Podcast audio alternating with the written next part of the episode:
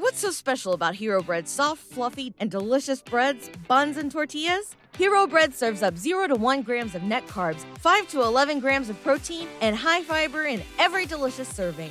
Made with natural ingredients, Hero Bread supports gut health, promotes weight management, and helps maintain blood sugar. Hero also drops other limited edition ultra low net carb goodies like rich flaky croissants and buttery brioche slider rolls. Head to hero.co to shop today. What's going on with like this this season's so jam-packed with good things, which really great storytelling that they're able to fit so much in here without ever feeling bloated or overwhelming. Uh, but it is moving fast.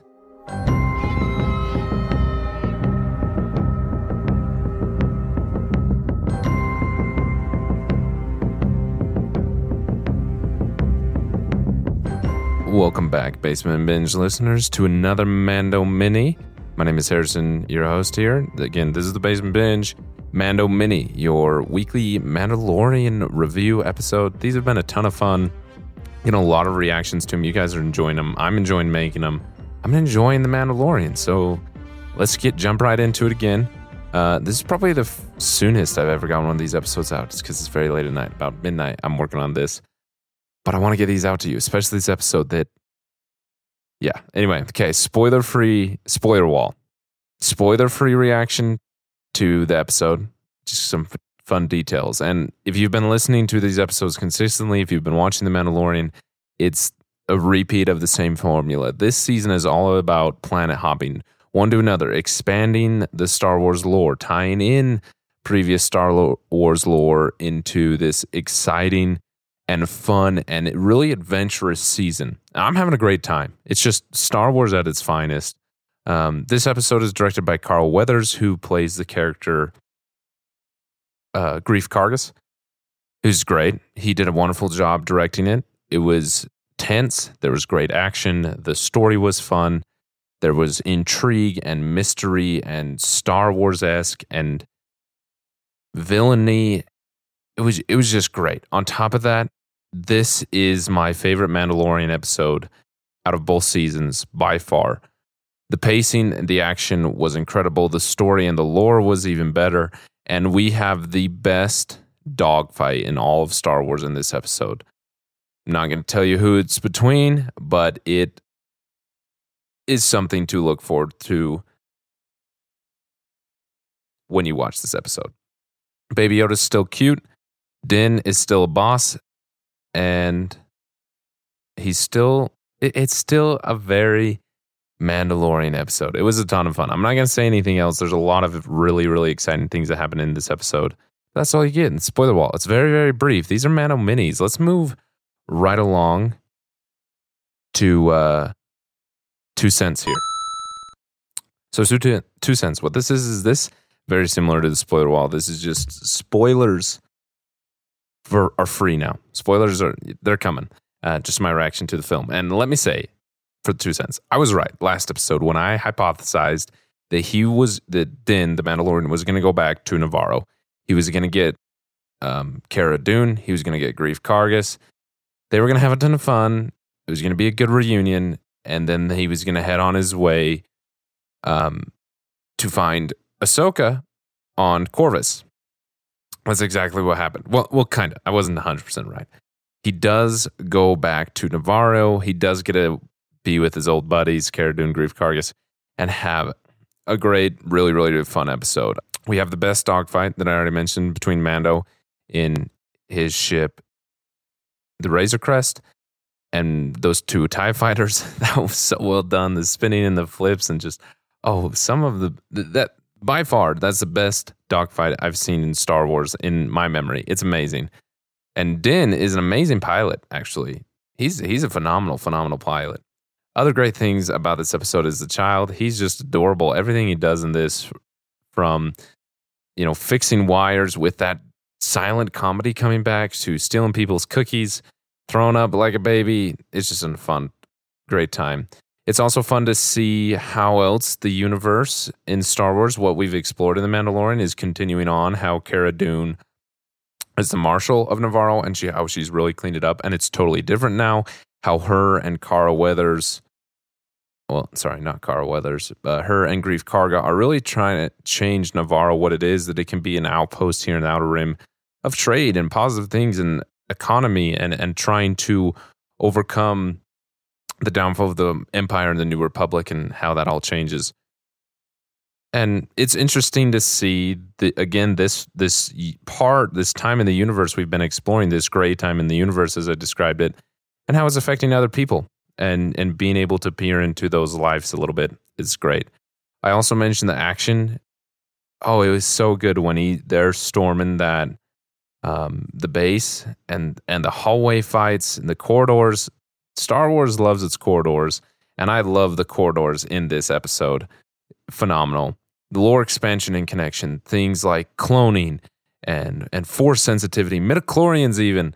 Uh, we'll get them all into those things and binge points, but mystery, villainy, just like deep evil commitment to the empire. It's just Star Wars being Star Wars, and I'm having the time of my life. And I think it's really interesting to explore how Star Wars throughout the history of Star Wars has people who are committed to this evil empire, this evil force, this evil organization. And then you have people who are just kind of decent people just living their life who have to rise up and be the heroes to overcome this. They're the ones who become the rebel force. And that's what it's just Star Wars. It, and I love that. And I didn't even realize that until I was writing it, but it it I think that's really what this series and what the story of Din is really becoming. So, let's get into binge points here. First one, got to point out, there's an IG-11 statue in the background on Navarro. when they're walking into the old Cantina. I think it's when they go into the thing that's now a school. A school, excuse me. IG 11, he's like stacked up. It looks like it's made of parts. It could have been from when he exploded, sacrificed himself. Great episode. I've been hoping that he was going to come back in some way, that Taika Waititi would. I don't think he's going to be directing any episode. Um, but I was hoping this whole time. I just don't think it's going to happen, especially after seeing that statue, which is totally unnecessary. But I love how they added it in there. And you know, I, I, was last episode I was talking a little bit about the directors and specifically how there isn't one yet assigned on IMDb for chapter 14 and chapter 16. Still not there. I've checked. So, other things is it's fun that we get to see the Mythrol come back from the very like the star of Mandalorian. That guy's back, and it was fun. And he's a dork, and they're also not very nice to him, which is interesting. It, it was so it, it kind of bothered me how rude they were to him um, and almost disrespectful. But then I thought about it. He is a criminal, and it's a very, very interesting time in the galaxy. And I had to remind myself that these heroes, you know, Greef Karga, for example, it wasn't too long ago that he was an agent for the Bounty Hunters Guild. It wasn't too long ago that Mando was a bounty hunter. And it, being a bounty hunter isn't the most kind profession. I mean, Cara Dune, she was just kind of like a drunk living on a planet after working for the rebels. You know, the, these aren't the most upright people. And the Mythrol did commit a crime against Greef Karga specifically, and Greef Karga being kind of by letting him work it off. It was just very, very interesting that relationship, and kind of made me uncomfortable. Um, and it's just interesting to see the the dynamics of these people existing in the universe and the demands that they're in. Um, other fun, meaningless details. That little meerkat thing, it's actually called a lava meerkat. The thing that Cara Dune characters finds in the little Mandalorian hideout's been that's been taken over um, by the Quarra. In fact, you get to see the flames, or the lava meerkat actually breathes fire, and you can see the flames and like a drawing of it in the credits, those amazing end credits designs. I love that's like one of my favorite parts. But yeah, you get to see it shooting flames, and it's actually why one of the Quarra that she fights is face is like singed off. The one that's laying on the ground that it zooms up on. That was a fun detail. And back to the Mythrol, actually, I want to jump back to that super quick. When he is first introduced, he's sitting there talking to somebody, communicating with him somehow. When Din and Greef walk in.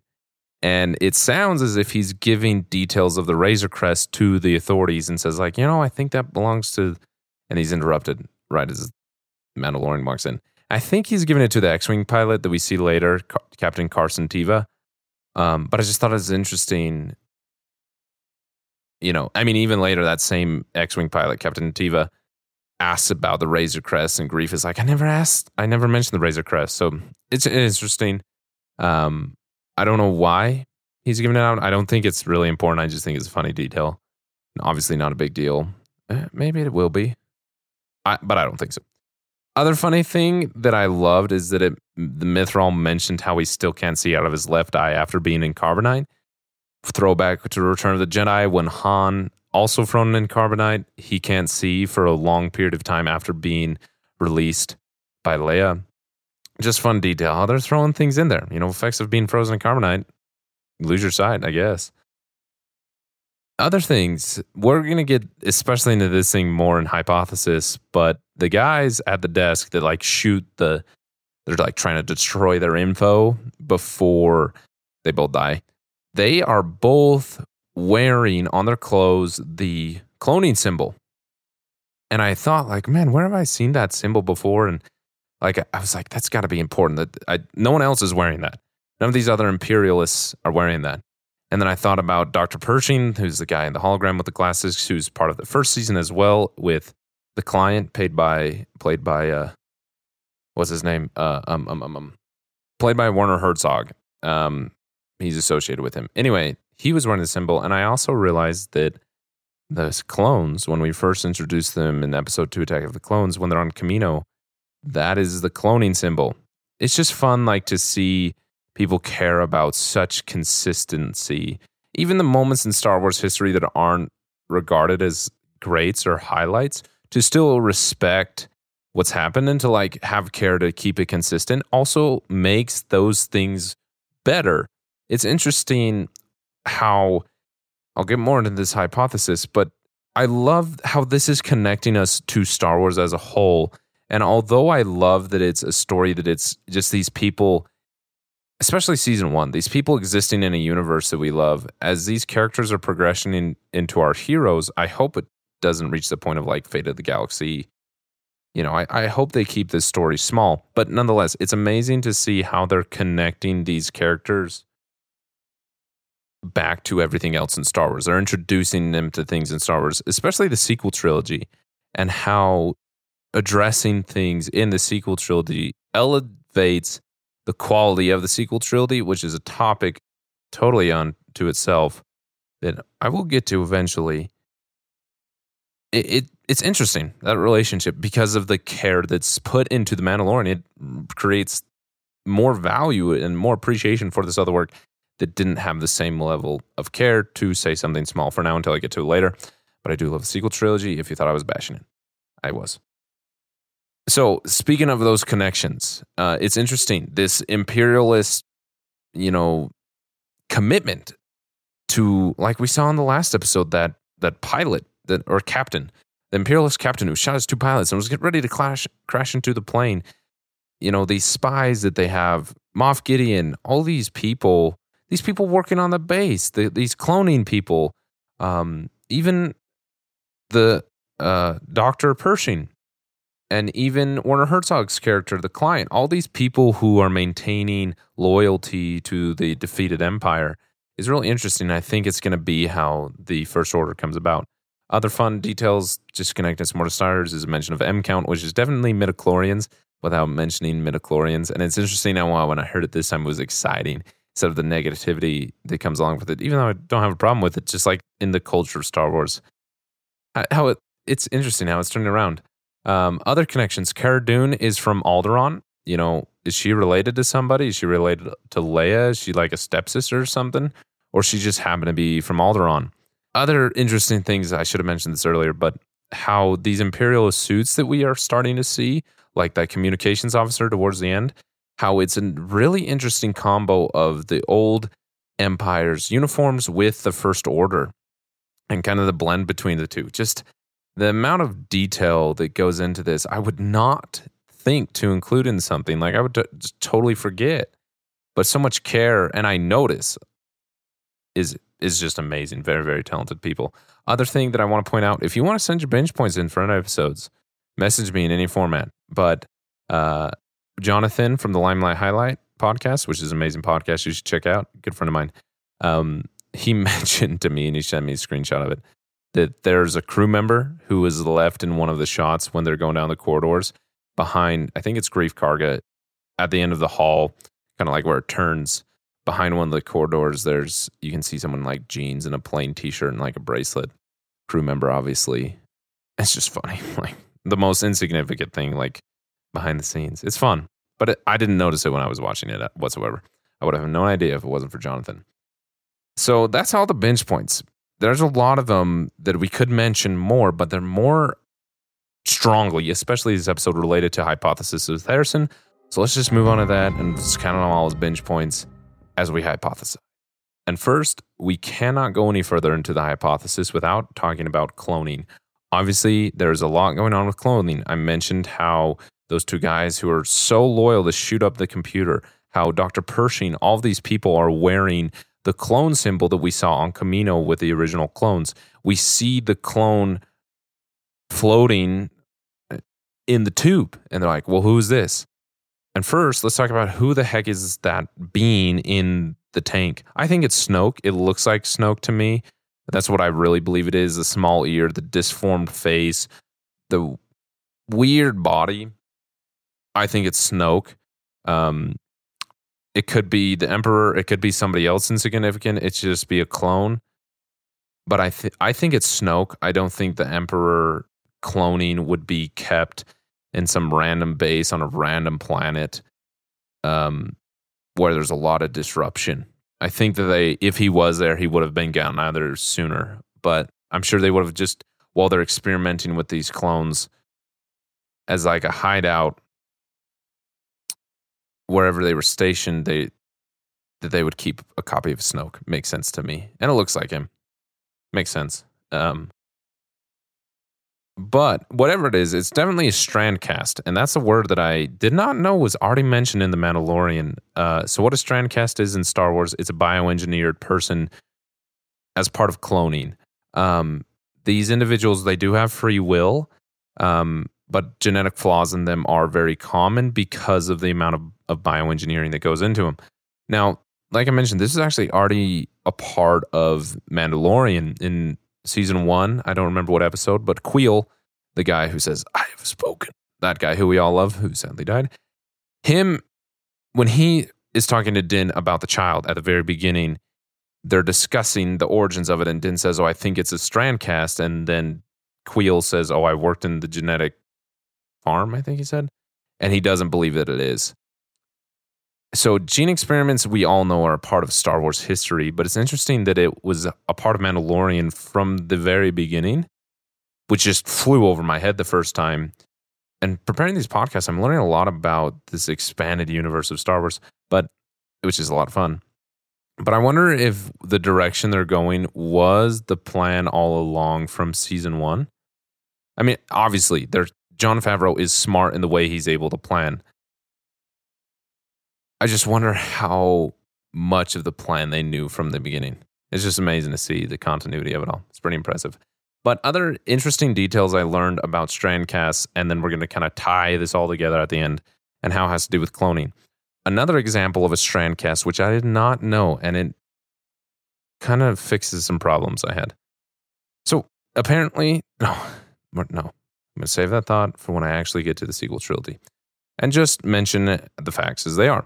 Rey's father, who's apparently, you could say, a son in air quotes of Emperor Palpatine, Darth Sidious, he is a strand cast, Rey's father.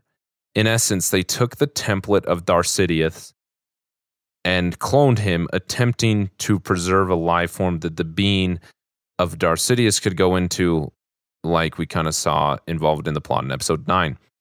Well, he was alive. He has free will, like I mentioned, but he doesn't have the force. He, the, the force capabilities were not extended to him, but he was allowed to live for the purpose of the, you know, carrying on the bloodline of Palpatine. And he eventually birthed Rey, who was force sensitive, and he escaped with Rey, trying to preserve her. We know that whole story. We'll get to that when we get to that. Whenever I get to Star Wars. So yeah, he is a strandcast. I didn't know that. um, Snoke, I already mentioned that he's a Strandcast, also created by the Emperor as a puppet to make way for his coming forth. So Strandcast, didn't know that. Um, but yeah, the chances of having a genetic flaw uh, are common. Now, speaking of strandcasting and cloning a force sensitive human being, when that happens, if you look at the Force, no, not the Force Awakens, I always say that, the Force Unleashed 2, which is an amazing game, which isn't canon technically, it, when you try and clone a force sensitive being, there's a lot of problems. The host can die, the force sensitive being or, or the clone is either not force sensitive or has horrible genetic mutations and doesn't live very long. Um, so it's a problem. Trying to create more force sensitive beings for your dark side isn't going to go really well. So they're kind of going another route of trying to inject the force through blood and midichlorians into people. We heard this mentioned by Dr. Pershing, and it's actually happened earlier in Jedi history or Star Wars history with Jedi Master Sifo Dyas, who, as we know, started the clones on Kamino. Nonetheless, him and Dooku had a relationship together. He died. Dooku took his body and tried to use his Force blood to inject into General Grievous when General Grievous was becoming General Grievous, the cyborg. It didn't work. Uh, he didn't gain any Force sensitivity, but it's been tried. And it's interesting how this Dr. Pershing is talking about how they've run out of blood. They're not going to find a higher M count. And if they continue to do this, the volunteer can reach may have the same regrettable fate. Okay, I assume that's dying or something perishing. But who's the volunteer? Are they talking about Palpatine? Are they talking about Snoke? Or are they talking about somebody else who literally volunteered? Um, but reaching the same regrettable fate. Who is this other being who has already reached this fate? Whatever it is, I'm going to assume it's death, destruction, perishing of some kind. There's so much mystery wrapped up in that phrase that obviously we're going to get some type of answer to. I hope in some way. We've got four more episodes left. Let me actually let me double check. Is it four? Is it four? Is it four? Oh my gosh, I think it's almost. Oh. We only have four episodes. We're halfway. I did not realize. Oh my gosh, that's so sad. Uh, this is going so fast. Wow. Okay, get to that statement in a second later. Um, but it's also interesting how they did get the blood from Baby Yoda in season or episode one before Din saved him, or episode two, I think it was. I don't know, season one, at the very beginning, he saved him from having all his blood like ex- extracted from himself. So obviously, this thought, this this cloning, blood infusion, force sensitivity idea which really leads into the sequel trilogy, specifically episode nine, and kind of elevating that and and improving that is really interesting. But I also hope that it doesn't veer too much into the focus of the sequel trilogy and allows it to be its own separate thing. I also hope that they're able to maintain the smallness of the story. I love the idea of these people existing in the universe that we love and them experiencing it. It's a very, very interesting time in the galaxy, like we've been mentioning When we're going to get to that again. We're going to get to all these things. I promise. I have notes. Don't worry. Um, so, yeah, obviously, there's some stuff going on with the force, force injection, force sensitivity, trying to transfer people, cloning, and how all those things are connected. It's very, very interesting. I think that was Snoke in there. We learned about what a strand cast was and how injecting the force is a very, very difficult thing as they saw but it's something that they're trying. And who are they trying to inject it into? Are they trying to? I don't think it's Palpatine they're injecting it into, or maybe they're just trying to save him. Who knows? So let's move on to the other thing that was dropped Dark Troopers at the end of the episode. Now we know there's been some discussion, some debate about what they actually are. They are Dark Troopers. It's confirmed if you turn on the audio description on Disney Plus. I'm not the first person to point this out. It describes them as dark troopers, which literally could just be like laziness saying they are dark, like an adjective troopers, not the noun dark troopers. I'm not sure which one it is. I'm pretty sure it's the noun dark troopers, but it could be adjective dark. I just barely thought of that. I'm a genius. uh, but Dark Troopers did a lot of research on those. They don't really exist in canon. They're something from Legends, which Dave Filoni and Jon Favreau have really been pulling from in a very respectful way and making Star Wars really fun. Um, but so there's kind of two different types and ideas of what these dark troopers could be. I have my ideas, what I'm leaning towards, which makes sense with the series and how it's been going so far. Um, but there's others as well. So the first is that it's a battle droid designed during the time of the Empire, similar to the super during the Empire, similar to the super battle droids used by the Separatists. Um, the final version, in fact, there was only one, was an exoskeleton that could exist as a droid and function on its own, but it could also be worn by a trooper of some ty- type as a strong exoskeleton with advanced weaponry. Um, now, Purge troopers, which are from the Star Wars Uprising game, which I, according to my research, is canon, um, has similar armor to the design of those Dark Trooper droids and that exoskeleton. So obviously, there's some history of this idea going on. Um, and that kind of makes sense why they're lined up and not active in these this little corridor thing. They're cells, if you will. That makes a little more sense than like human beings sitting there, just sitting there. But that leads into the other idea of what a dark trooper could be, and that's a force sensitive stormtrooper. This idea is actually a lot closer to a shadow trooper from the game Jedi Knight 2 Jedi Outcast, which is not canon, is Legends. Um, but in essence, what they were is they were elite stormtroopers given training with the dark side. And they had force sensitivity injected into them through a totally different means that you can look up. I forget the name of it. I think it's called an Arucanite or arugula, arugula crystal or ARU something crystal. I, the, the name escaped my head, but you can look it up. It wasn't with blood and they had red lightsabers and they were trained with force sensitivity and very very elite forces. That's what i think it is. That makes sense with what they're talking about trying to inject force sensitivity. I think moff gideon his obsession with the dark saber i think he's trying to create a, an interesting combination similar to mandalorians but with force sensitivity. I, I, I don't know I don't want to lean too much into the Mandalorian idea, but in essence, elite killing warriors, similar to a Mandalorian with a unique type of armor, similar to that the dark the dark troopers, but with force sensitivity. I I think it's the force sensitivity thing, and obviously he's got big plans for it.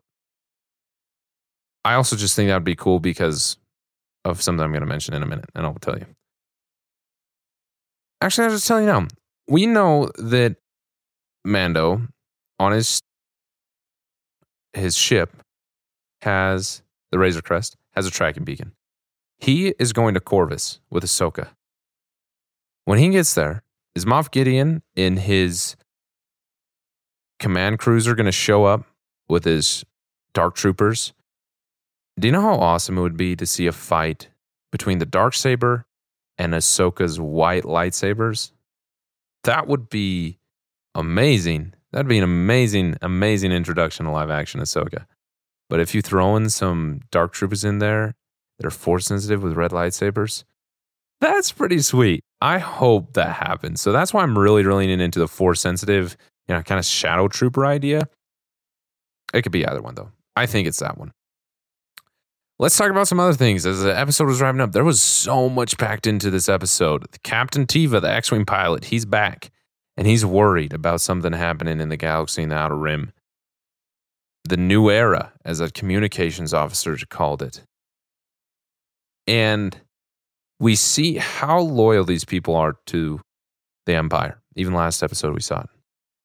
They weren't on the Death Star that blew up. You know, that blew up. Darth Vader's dead. Darth Sidious is dead. Their leader vanished. And they've been destroyed by the rebel forces. These rebel forces are starting this new republic in kind of the inner planets.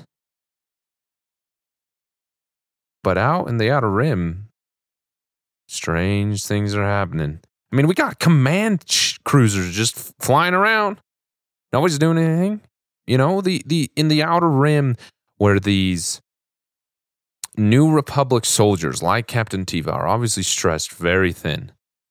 They're a little lenient towards things. It's hard to control everything, especially when you have people, so many people that I can mention. The client, played by Werner Herzog, Dr. Pershing, the Imperial captain who was willing to crash his ship, Moff Gideon, all the people who were on this command ship that we saw, all the stormtroopers who are still left alive. The list goes on and on. People that we probably haven't even seen who are still loyal to the empire. That loyalty doesn't end when they're overthrown. I mean, maybe some of them, but not all of them. Obviously, there's still people who are loyal to that ideology that the, the galaxy is theirs or that the empire is a good thing, like the client played by Werner Herzog. They don't, they're, they're clearly they've got a communication system, they've got networking, and they're planning something big. They're planning a new era. Of course, it's going to happen in the Outer Rim where everything always sketchy happens. I mean, the clones originated in the Outer Rim, outside the Rishi Maze, or whatever the quote is. I don't know why I said that. Um, you know, the Empire's fallen. The New Republic's grown, but in the Outer Rim, crazy things always happen. You could say it's the Wild West out there no wonder we have this this cowboy western feel to Mandalorian. It it is a wild west out there. People are just trying to survive. Um, so what's going to happen? Obviously, this is clear how the First Order is going to come about, and that makes sense that Snoke's involved. So you can really, I mean, unless they're going to take like some left turn somewhere, you can really see how this is leaning into the sequel trilogy and or how much they're going to connect that. Um, I already talked about Ahsoka.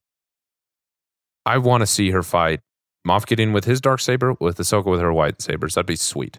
Um, but I'm curious what's going to happen. Obviously, I really think it's next episode that where Dave Filoni is directing. Stoked for that.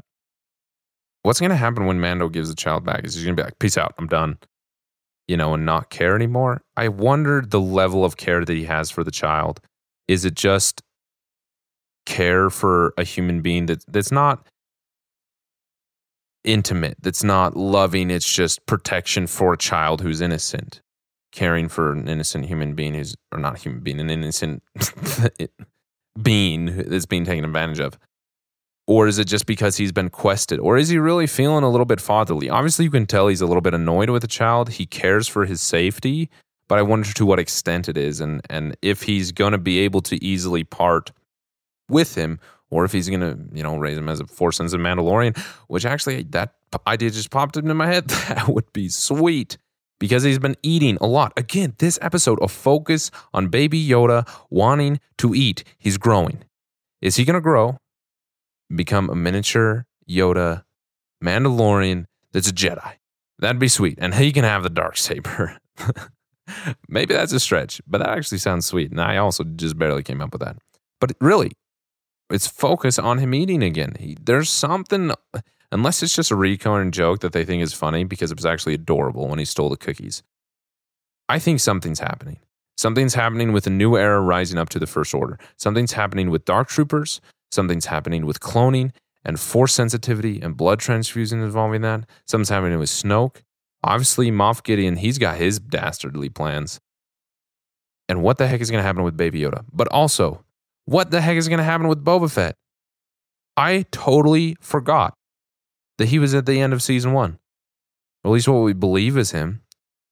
Unless it's Rex, but I really don't think it would be Rex. I think a Rex would be with Ahsoka in some way, some capacity. What's going on with like this this season's so jam-packed with good things really great storytelling that they're able to fit so much in here without ever feeling bloated or overwhelming. Uh, but it is moving fast. And I love and hate these short episodes. But what's going on with Boba Fett? Is he just a red herring? Is nothing going to happen with him? We just throw us in there to get us excited and then it throws for another loop. Or is he going to show up again? I don't know. Is he going back to Tatooine? Are we done? I don't know. Where's his armor? We haven't seen Boba Fett's armor in a while, actually, now that I think about it. And Din has it. I don't know. So much potential that could be explored. And we've got four episodes. And if they're all 35 minutes, that's going to be really sad. I hope that they give Dave Filoni an hour to get Ahsoka. And at one point before the end of the season, we have Moff Gideon with his dark saber fighting Ahsoka with some white sabers. And if you want to make it even better, throw in some dark troopers that are force sensitive with red lightsabers in there. That would be sweet. But that's the end of the Mando Mini. It's very, very late. I'm exhausted. I've got to go to bed. I'm going to throw this edit up super quick and upload it. But I appreciate you listening.